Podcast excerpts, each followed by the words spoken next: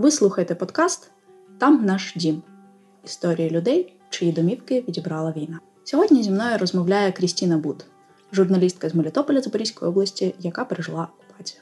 Доброго дня, Дар'я. Доброго дня, Крістіна. Я дуже вдячна тобі, що ти вирішила долучитися до проєкту.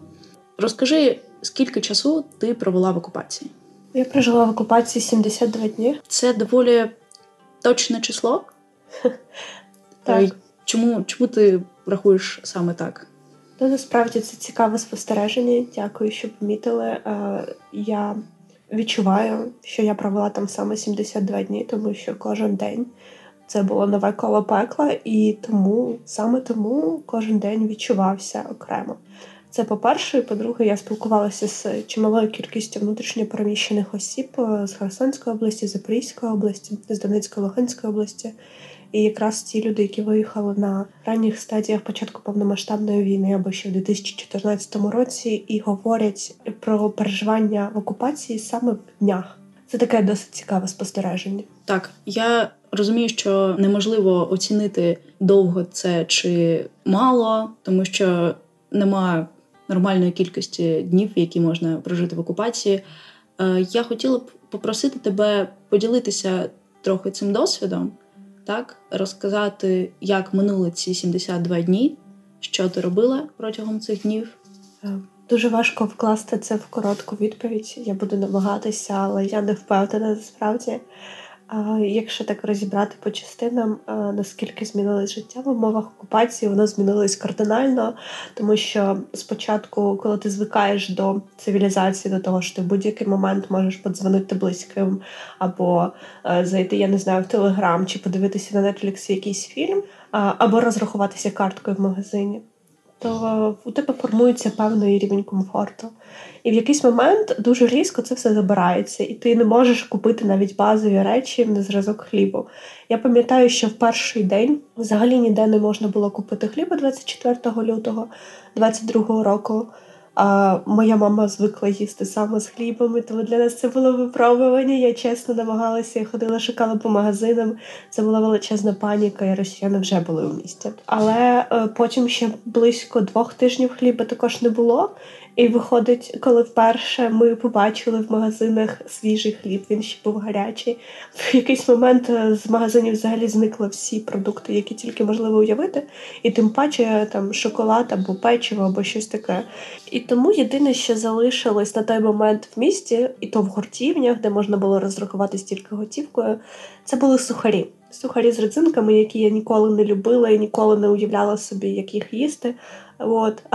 Але саме в той момент мені хотілося саме їх. Я пам'ятаю, як ми з мамою несли їх. А це була велика коробка, тому що вона куплена на гуртівні, маршрутки не їздять, і ми через це місто йдемо з величезною цією торбиною і такі щасливі. Тобто це таке повернення, таке дуже-дуже різке повернення до якихось заводських налаштувань цивілізації. Тобто, це ну це дуже дуже було різко, дуже неочікувано, і я очевидно до цього не була готова. Е, якщо говорити про те, чим я займалася в умовах окупації, то це я продовжувала свою діяльність як журналістка.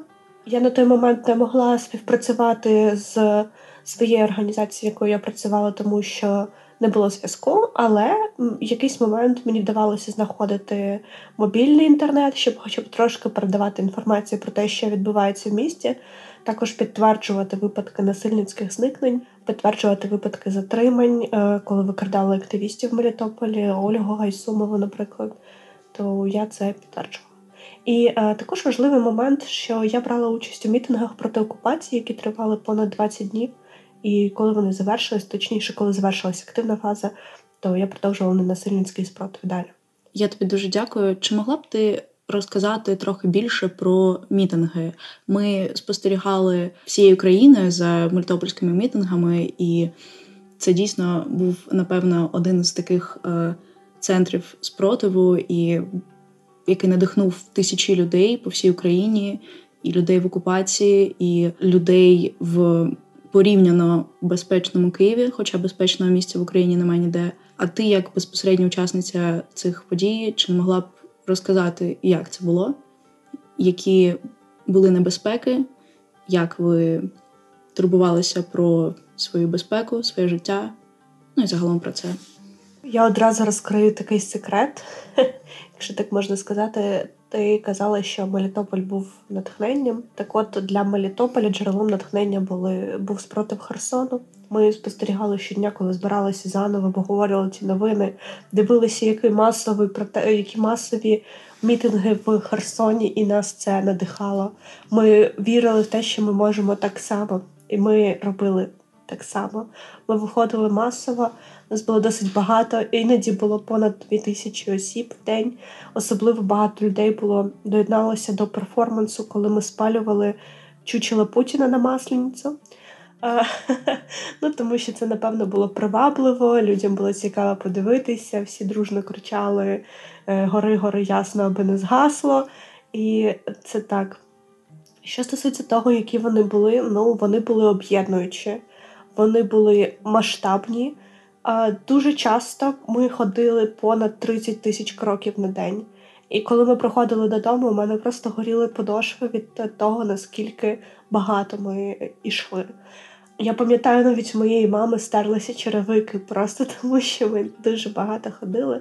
Ми ходили в різні райони міста, закликаючи людей доєднуватися. Нашими лозунгами були Мелітополь вставай. Причому ми говорили і українською і російською мовою, тому що ну, ні для кого не секрет, що Мелітополь російськомовне місто. Ми говорили э, здесь наш дом, ми здесь власть, окупанти домой русський воєнний корабль, очевидно, е, Путін так далі. Ну, тобто, ми всі ці кричалки вони були в нашому арсеналі. Бо, звісно, у нас було і про соборність, у нас була одна єдина соборна Україна. Тобто, ось саме під такими гаслами ми виходили щодня. У багатьох людей були з собою прапори. У нас, наприклад, з мамою був найбільший прапор, тому ми завжди стояли так трошки у, на початку колони з цим величезним прапором. І кажучи про те, які небезпеки були, було дуже страшно. І в якийсь момент я просто спостерігала за тим, що одному з учасників спротиву, який ще підійшов до окупанта занадто близько, вистрілили в ногу. Це відбулося на моїх очах. До нього поїхала швидка допомога. Ми бачили кров, ми розуміли, що це, в принципі, окупанти це такі істоти, які не зупиняються ні перед чим. Хоча в цієї людини не було в руках жодної зброї.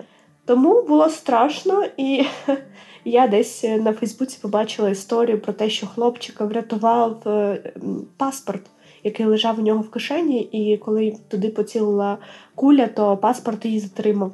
Тому я подумала, що ми можемо адаптувати цей досвід для себе, і ми надівали з мамою такі жилети безрукавні. Всередину цих жилетів ставили книжки української літератури, десь по чотири штуки.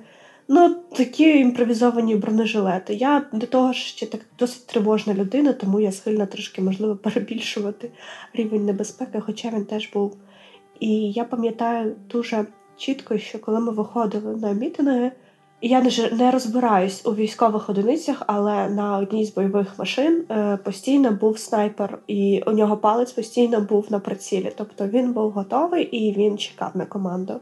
І так само, коли ми виходили за Івана Федорова, це наш мер, якого викрали на початку, десь у березні, то о, так само на даху будівель стояли снайпера з е, чотирьох сторін. Тобто небезпека все-таки була і вона відчувалася. Окремим фактором небезпеки ще був той факт, що я працювала в правозахисній організації, я є активісткою, журналісткою. Моя мама є вчителькою, і про неї теж досить багато інформації про її патріотичну діяльність, про нашу допомогу армії. І, як ви можливо розумієте, то це одні з перших, хто є в так званих розстрільних списках. Тому було страшно, тому кожної ночі і кожного дня ми очікували на перевірки. Мені одного дня подзвонила сестра і сказала, що в неї були з обшуками. Тому, будь ласка, приберіть у вас вдома все, що є українське. А в нас просто ну, дім як музей української культури, тому що нас багато прапорів, у нас багато писанок, вишиванок. У моєї мами величезна колекція вишиванок, біль понад 20 штук. І це все думки про це все, про те, що в будь-який момент в твій дім можуть увірватися, і тебе можуть просто забрати на підвал. Вони дуже сильно шкодили психіці. Це звучить дуже страшно, і мені дуже шкода. Але мені, як людині, яка не має такого досвіду, важко уявити собі, що могло б мене підтримувати в цьому, на що я могла б спиратися. Тому що коли я собі уявляю в такій ситуації, я відчуваю тільки страх і чорний чорний відчай. Але ти вижила, ти вибралась, і твоя психіка як ніяк впоралась з цим. Що тобі допомагало з цим? У першу чергу допомагала єдність і усвідомлення того, що ми всі робимо одну справу, тому що на мітинги виходило багато людей. Це була і молодь, і діти, і дорослі, і люди старшого віку, люди будь-яких професій, будь-яких віросповідань, і навіть представники корінних народів України, кримські татари. І ми, до речі, йшли саме під двома прапорами: під українським і під прапором кримських татар. З нами були мусульмани і християни, християни і римокатолики. Це люди всіх конфесій. Це було настільки потужне єднання, що ти не можеш собі дозволити просто зробити крок назад. Тому що хто як не ми. І оце усвідомлення, хто як не ми, воно надавало сил. І кожного дня, коли ти вже втомлений після 30 тисяч кроків пішки, ти повертаєшся і думаєш, ну може наступного разу вже без мене. А потім думаєш, а якщо так подумає кожен, то ніхто не прийде. Адже ну, крапля в морі це, це той принцип, який працює.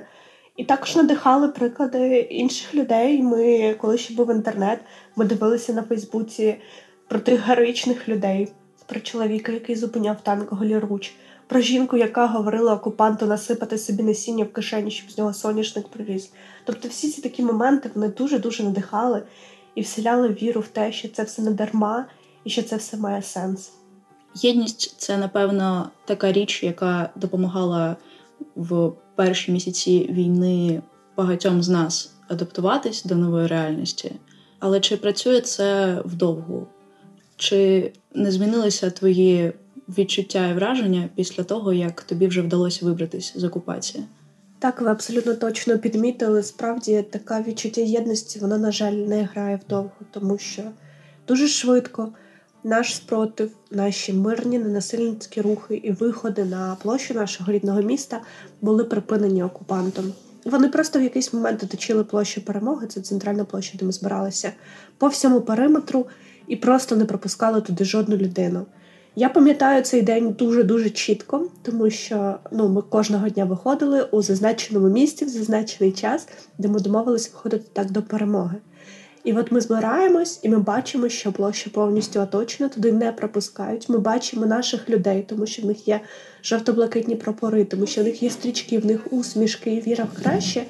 І це був такий разючий контраст з окупантами, які були в цьому в якомусь дранці, вдягнуті, якісь сірі, неголені, ну страшні, вибачте на слові.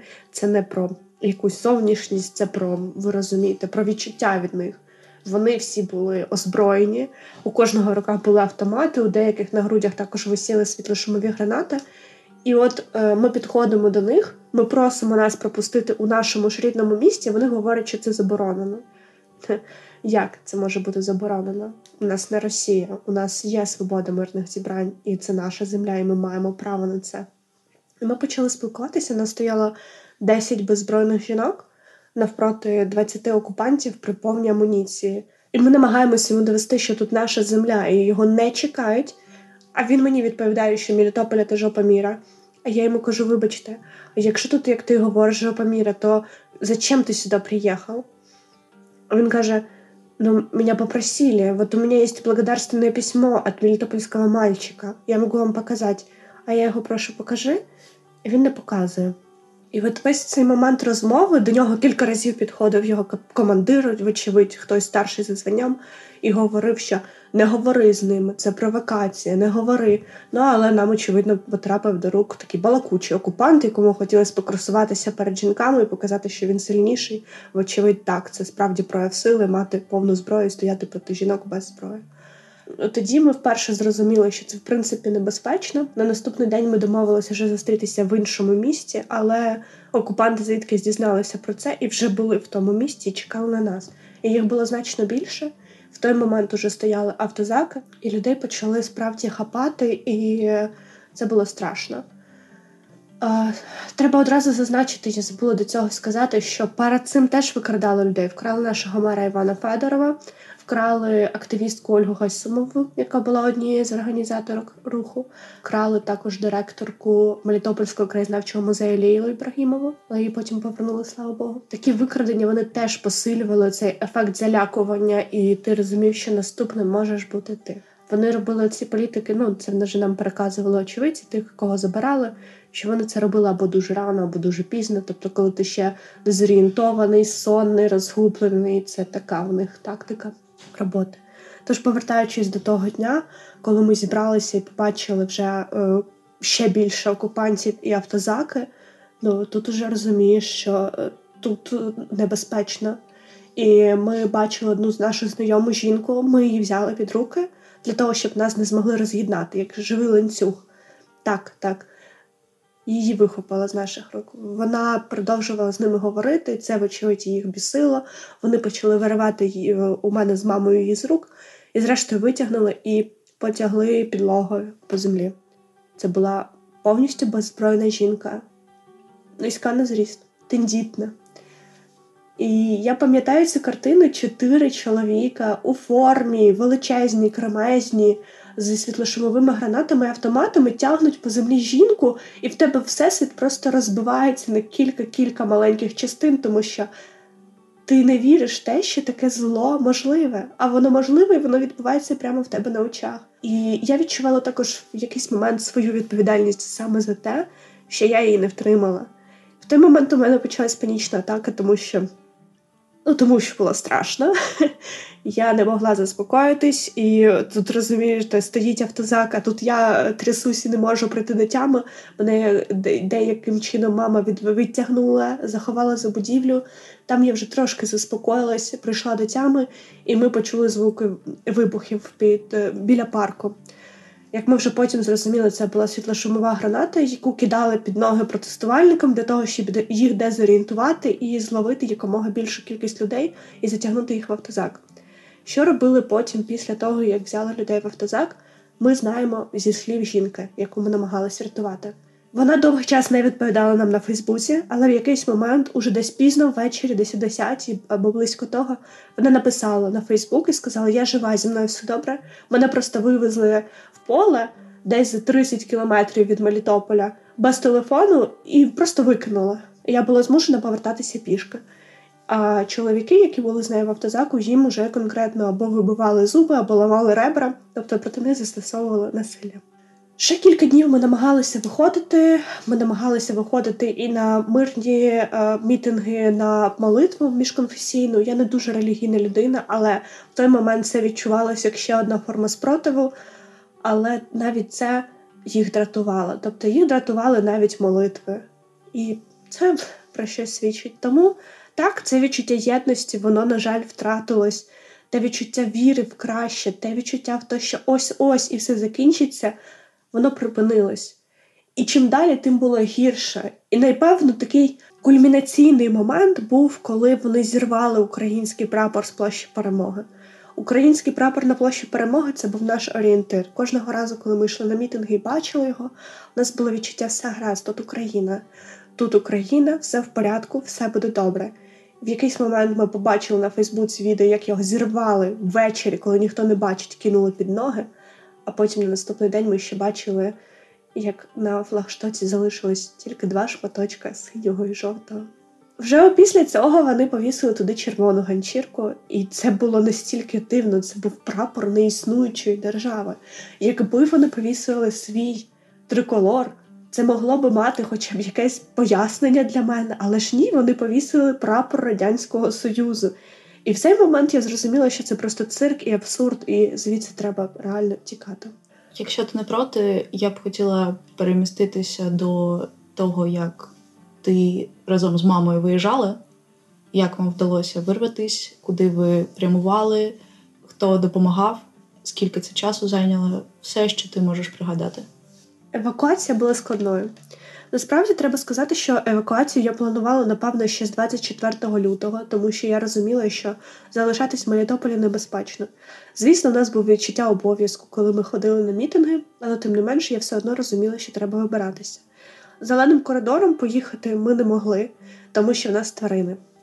А зелений коридор це 50 на 50. Сьогодні є шанс, що ти вийдеш, і ти ніби прийдеш туди з усіма тваринами, а тобі скажуть, вибачте, сьогодні ми нікуди не веземо. І ти знову будеш повертатися додому з тваринами, і ти знову будеш розчарований і зневірений. Тому для нас зелений коридор не був варіантом. Говорячи про тварин, одразу наголошу, у нас їх багато. У нас собака, кішка і дві шиншили. Тому це ви розумієте, нас тільки двоє, це все переноски, машини в нас немає, це складний процес. Тому ми розуміли, що нам треба або знайти перевізника, або звертатись до волонтерів. Перевізники в Мелітополі коштували дорого, скажу так. Треба було е, за переїзд заплатити від 500 доларів, і треба було платити готівкою і у валюті. Поміняти гроші або зняти гроші готівкою на той момент було неможливо. Тому це була атракція, напевно, для обраних. Хоча, тим не менше, я знаю історії, коли люди там знімали останні гроші, виїжджав такий переїзник. Ми шукали довго варіанти. Тут мені допомогла правозахисна організація, в якій я працювала Fight for Right. Вони знайшли волонтерів з одного проєкту, який, на жаль, не можна називати, хоча я їм досі вдячна по цей день. Вони нас вивезли з мамою. Вони приїхали вранці до нашого дому, забрали нас, взяли собаку нашу, взяли наших шиншил, нашу кицю і поїхали. Також з нами була ще одна дівчинка з Мелітополя, яка теж вибиралася. І водій. Тобто у нас в машині було багато живих створінь. Ми виїжджали. Ми виїхали близько сьомої ранку, і ми сподівалися, що ми пройдемо досить швидко, але не так сталося, як гадалося. Ну, по-перше, треба розуміти, що по дорозі між Мелітополем до Запоріжжя є майже 30 блокпостів. Я, здається, нарахувала 26. Більшість з них саме росіянські. І ну, через деякі блокпости можеш приїхати спокійно. А на одному з блокпостів нас зупинили. Водія одразу ж відібрали баклагу води, яка була з ним, одразу ж відібрали сигарети і полізли по нашим речам. Я пам'ятаю цей кумедний момент, коли е, цей неандерталець лізе в наш рюкзак, достає звідти е, ліхтарик з Аврори. Ну, ви розумієте, що таке ліхтарик з Аврори? Це максимально дешевий китайський ліхтарик, який от-от розвалиться в тебе в руках. Але він лізе, він дістає його і питає, що це? І ти такий, і ти не знаєш, що йому відповісти, ти такий фонарик. І він такий, я заберу це. І ти думаєш. Боже, забирай, будь ласка, та хоч вдавися ним, але ну, пропусти нас. Тому да, він відібрав у нас ліхтарик. Ліхтарик це не найцінніше, що він міг забрати, тому ми зі спокійною душею йому дали. Хай давайте. Далі, потім після цього найскладніше було перечекати у Васильівці, тому що у Васильівці були найбільші черги. У Васильівці було, я навіть не пам'ятаю, скільки машин, напевно, понад 50. І це все черга, це все це був уже травень, це було сонячно, спекотно, а там були люди, які їхали на операції, і маленькі діти, і немовлята. І я пам'ятаю момент, коли чоловік з немовлятом взяв немовля на руки і пішов до блокпосту, щоб його пропустили. А на нього звернули автомат і сказали, ти або зараз розвертаєшся, або ми будемо стріляти. Ну, вочевидь, ти обираєш варіант розвернутися. Перед моїми очима окупанти віджали, вибачте, за таке слово, автівку у людини. Вони просто йшли собі чергою, побачили гарну машину, виставили автомат і такі, типу, виходь. Викинули рюкзаки, і людина собі, яка планувала виїзд на своїй машині, на яку вона, можливо, я не знаю, збирала гроші роками, вона залишилась без неї. І вона їхала з цією родиною, але була змушена до когось підсідати, проситися, тому що те, те, що вона планувала, просто було зруйновано окупантами. Ми стояли до вечора, ми щиро сподівалися, що ми все-таки встигнемо проїхати, але ми не встигли. Почалась комендантська година. Назад у Васильівку вже не, не запускали, тому ми ночували на трасі, чули звуки вибухів е, в ту, в ту ніч. І я теж дуже дуже так чітко пам'ятаю цю історію, коли був вибух, і всі так інтуїтивно в машині люди трошки почали ховатися від скла і е, ховати голову. А наша собачка стала на задні лапки, поставила свої лапи на вікно і почала дивитися, там висипавши язика. Що ж там такого цікавого відбувається? Тому да, така історія була. Потім ми зранком. Коли вже коли вже дозволили виїзд, всі дуже сильно стартанули одразу, щоб поїхати в чергу. І вже тоді приблизно ще за 5 або, можливо, більше вже не пам'ятаю годин, нас все-таки випустили. І загалом дорога, яка раніше займала 2 години від Мелітополя до Запоріжжя, у нас зайняла 26 годин. Пам'ятаю розгубленість, коли ми приїхали в Запорізький хаб прийому переселенців, де купа людей, де тебе намагаються нагодувати, дати води, і ти в шоці, тому що люди говорять українською. Пам'ятаю перші українські блокпости, де мені сказали, що це вже наші. І мені хотілося просто їх обійняти. Вони були такі красиві для мене, вони були такі герої. І на кожному блокпості, далі, українському, ми плакали. Куди ви попрямували з Запоріжжя? Ну, перші кілька днів ми провели в Запоріжжі е, для того, щоб обговтатись. І насправді, коли ми вперше пішли в магазин, це для нас був як похід у музей. Ми кілька разів уточнювали, чи можна там карткою розрахуватися, і кожного разу, о Боже, можна. Для нас це було свято. А потім ми поїхали в Дубно, це місто Рівненської області, де я зараз теж знаходжуся. Що змінилося за цей рік? За цей рік я почала працювати з темою пропаганди на тимчасово окупованих територіях. Я беру, звісно, Мелітополь, Бердянськ, тобто Запорізьку область, яка мені ближче, і аналізую, яку там мечню роздають, в тому числі дітям. Роблю огляди на молодіжні пропагандистські заходи, які там відбуваються, а також висвітлюю місцеві регіональні запорізькі ініціативи, які вже зараз роблять місто кращим і область. Підтримуєш якийсь зв'язок з людьми, які залишились в Мелітополі? Е, підтримую, але скажучи чесно і відверто, це з останнім часом все важче і важче робити. По-перше, дуже часто трапляється так, що пропадає інтернет, і вони не мають змоги відповідати. По-друге, вони ще більш зневірені, розчаровані у складному плані саме ментального здоров'я, і з ними справді дуже складно комунікувати, тому що втрачається ця єдність і розуміння, хто і де на якому етапі зараз. Ти відчуваєш підтримку від е, інших переселенців або від спільноти, з якою ти зараз взаємодієш як переселенка? Ні. Насправді дубанчани дуже активно допомагають нам. Е, їх вражає наша історія, їх вражає наша сміливість. Коли ми говорили, що виходили на мітинги, багато людей відповідало: А я би побоявся, я би побоялася, ви молодці. Тобто їх справді захоплює ця історія, але, звісно, на жаль, ми стикаємось також із осудом, із певними стереотипами та упередженнями щодо внутрішньопереміщених осіб. Зокрема, наприклад, е, що це через нас почалась війна, що це через нас гинуть дубинчани. Це дуже боляче чути, але це є, на жаль. Скажи, ти плануєш повертатися в Мелітополь, коли це буде безпечно? Звісно, я вже навіть жартую з мамою, що першими заїдуть нова пошта, далі АТБ, а третій будемо на фургоні. Ми. У нас вже тепер два коти, собака і одна шиншила з новим поповненням. Це дуже добре, що ви так е, відповідально ставитесь до збільшення кількості потенційних мелітопольців. І... Це, до речі, котик з київського підвалу врятований. Це це чудово, і я сподіваюся, що йому дуже сподобається Мелітополь. Мені хотілося б в розмові з людьми з цих місць просити їх, ну знаєш, про такий віртуальний тур цим містом. Тому я хотіла просити тебе про такий маленький віртуальний туристичний гід для людей майбутнього, які приїдуть в деокупований Мелітополь. От скажи, яке перше місце, куди треба піти в Мелітополі, якщо ти там вперше в житті опинишся? Деокупованому вільному українському Мелітополі? Що треба побачити? У мене немає однієї відповіді. Мені приходять в голову три точки. Точніше, дві точки і один маршрут, яким би я водила людей. Перша точка це озеро Гарячка і річка Молочна. Це чудовий мальовничий край неподалік місця, де я живу. Він прекрасний, він дуже мальовничий, дуже гарний, і е, ти відчуваєш там зв'язок з природою. Там живе безліч, безліч живих істот, і це дуже класне місце. Це такий перший пункт. Далі я би хотіла порекомендувати людям відвідати Мелітопольський краєзнавчий музей. Він зазнав е, розкрадань з боку окупантів, вкрали скіфське золото, переформатували е, певні виставки, наприклад, трошки змінили виставку, е, присвячену Героям Небесної Сотні, поставили там скульптуру укропа. Ну, звісно ж, бандеровця, ну очевидно.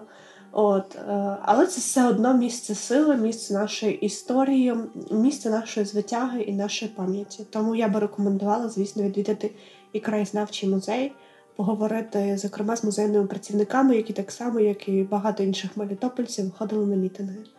І третій пункт, а точніше, як я казала, не пункт, а маршрут, я би поводила людей маршрутами наших мітингів, як ми ходили. Я би поводила їх саме тими стежками, які ми ходили протестувальники. Я дуже тобі дякую, Крістіна. Я сподіваюся, що одним з твоїх перших журналістських матеріалів е, після перемоги буде гайд по пам'ятним мальовничим і просто класним місцям Мелітополя, і я буду щаслива відвідати його разом з тобою. Я дякую тобі за цю розмову, і я бажаю тобі того, чого я бажаю тисячам українців, де б вони зараз не були, повернутися додому. Дякую тобі за цю розмову. Нехай так і буде. Це був подкаст Там наш дім. Ми збираємо історії людей, чию домівку забрала війна. Дякую, що були з нами.